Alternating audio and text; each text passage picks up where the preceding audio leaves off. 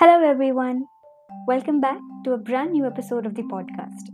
Hope all of you are doing well.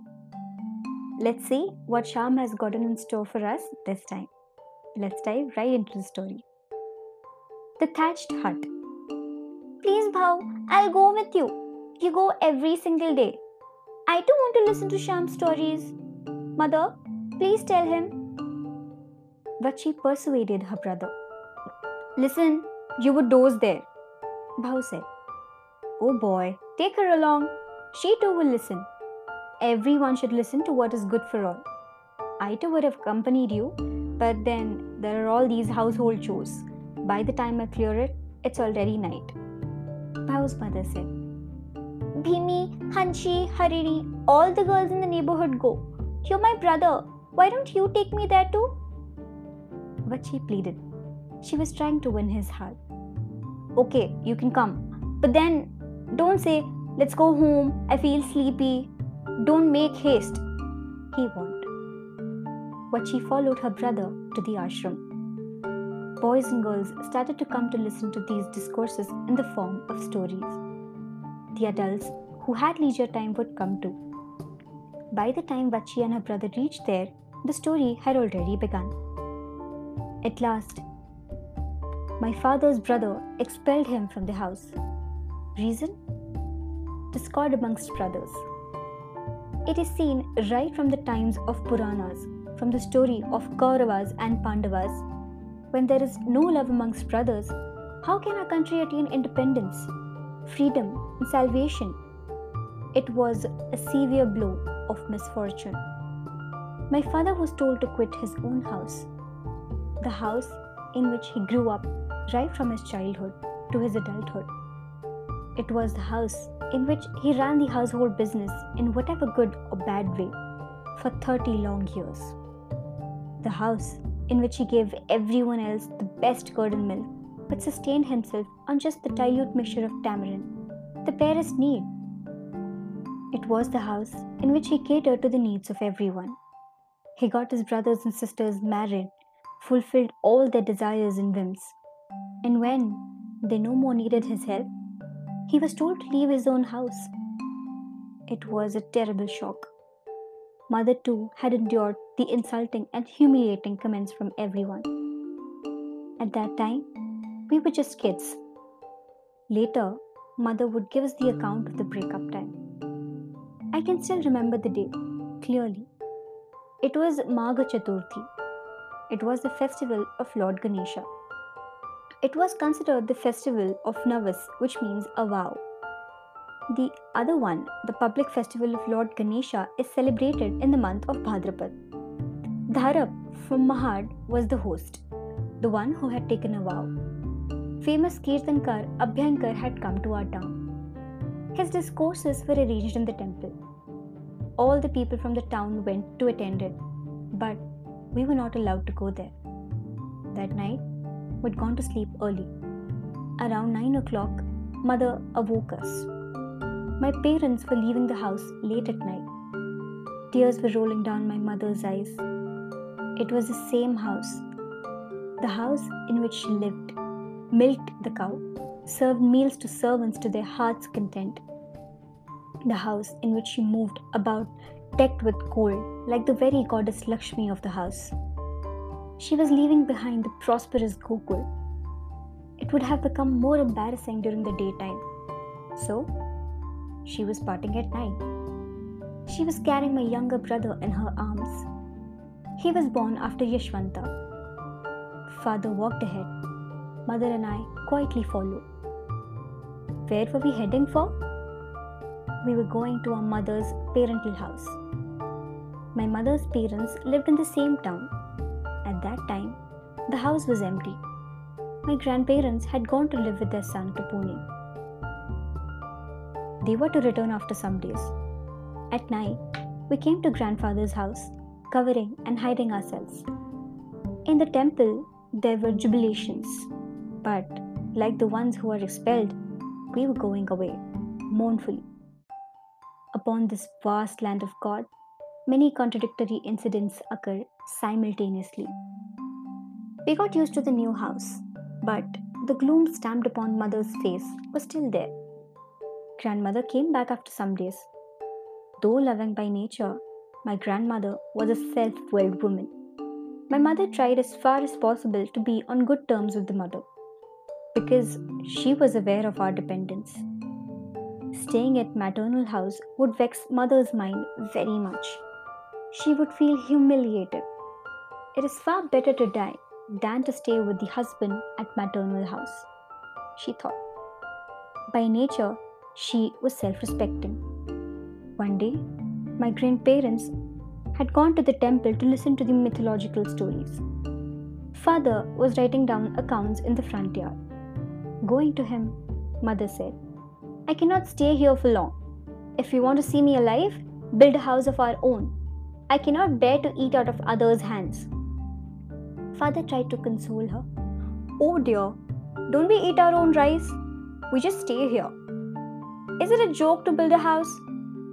Women say such things unmindfully. Do you know the problems of men? Mother said furiously. You men, the whole lot. Don't you have self respect? My father answered calmly but gloomily. Yes, we don't have self esteem. As though we're not human beings. Everybody insults the poor. Why not his wife? Yes, go ahead. You do. Insult me. Say whatever you want to say. Father's words moved mother to tears. I didn't mean to insult you. You took it otherwise. Please do not take my words to heart. But I really do not want to stay here. Do I? But you know our financial conditions. We have run into debt and we cannot pay even the interest. How can we build a house of our own? Can we live in a house like a cattle shed? It would be plain humiliation. Father said these words to comfort mother. It is enough. That is independent, our own, where we feel free. Even the cattle pen would do. Please, do build just plain and simple thatched hut. I'll not feel humiliated. When my brother's wives would come, they too may insult us. It's better to leave the house before that happens. The humble, thatched hut is better than a big tiled house. It will require minimum expenditure. Take these gold bangles of mine, and if they're not sufficient, add to it my nose ring too. It does not matter if I don't wear gold ornaments. Besides, who would look at them? We do not go anywhere. Our freedom is our real ornament. What is the use of bangles and the nose ring if we lose our independence? Mother did not just say the dialogue, she actually placed the ornaments before father to sell them out. Father was stunned. I didn't really know that you took it so much to your heart. I'll soon try to build a small house of some sort. He promised. My mother says that, for the sake of independence, throw away all adornments of golds and jewels if needed. The ornament of freedom is the most precious adornment of all. A small land was given to us as our share. The same was used for building a house. The walls were made of mud. The bricks used too were half baked. Such crude bricks are called mape in Konkan. These are bigger in size than the normal bricks. Walls were erected using these mape. The house was thatched with hay. The flooring was made. The auspicious day of Akshay Tritiya was decided for the ceremony of entering into a new house. Mother was both sad and happy. In the neighborhood, there were big houses, bungalows of her brother in laws. Ours was just a small one, just a thatched hut, she thought. But she would console herself, saying, I am the owner, housewife here, and free. No one can say, Go away to me. Ceremonies towards the appeasing of evil spirits were observed. The propitiation of the deities was also observed. First of all, gods and goddesses were installed in the house. Afterwards followed our luggage. Mother prepared a sweet dish of coconut. One has to celebrate such occasions, isn't it? All day was a busy day. Father would tell people, We've made temporary arrangements, we'll build a big one in the future. But mother was straight. She'd say, When would he build a big house and how?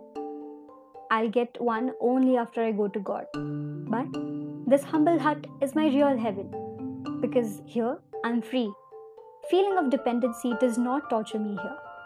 Even if we eat just the bare minimum of the food required, it would be served as amrit. But we won't have the rich dish that we may out of each other's hand. That night, we were seated in our courtyard. Stars were shining in the sky. The moon had already risen. Mother felt very blessed. Though the house was small, it had big courtyards in front of the house and also at the backside. The courtyard itself was a real home. Mother asked, Do you like the new house, Sham? I answered, Yes, there is no doubt. It's really good. The poor have similar houses. Mathuri too has a house like this. She will like a house very much. Did I hurt mother? Our house was similar to that of Mathuri, who came to do the pounding work at our house. But no, Mother did not feel sad about it. She said, Yes, you're right. Mathuri is poor, but she is rich, has a heart of gold. Let's follow her example in the small house. Yes, of course. We'll become broad minded. Let's become really rich like her. I added my consent. At that very point, a star fell from the sky. Mother suddenly became serious my younger brother said. Mother, what a big star that was! Mother was still serious. Sham, does that star want to say the star of your mother's life will fall soon too? Does that vast, open, beautiful sky beckon me to come up? Has that star come down to the earth to call me back? No, my dear mother, it has come down to see our own sweet home It must have taken fancy to it. It will like this simple, independent house more than the heavens up there. The Puranas say that the gods of heaven would come on the earth to eat bits of food that had mingled in the waters of Yamuna river after Sri Krishna and the other Gopalas washed their hands in the water. Isn't it written in Hari Vijay? Similarly, the stars will come down to see this house because your very presence fills our house with a glow of love. I said. Stroking my back with affection, mother said, Sham, who's taught you to speak so wisely? How sweet and beautiful your words are. Yes, you're quite right. The stars too would take fancy to this simple and beautiful home of ours. Everyone would love it.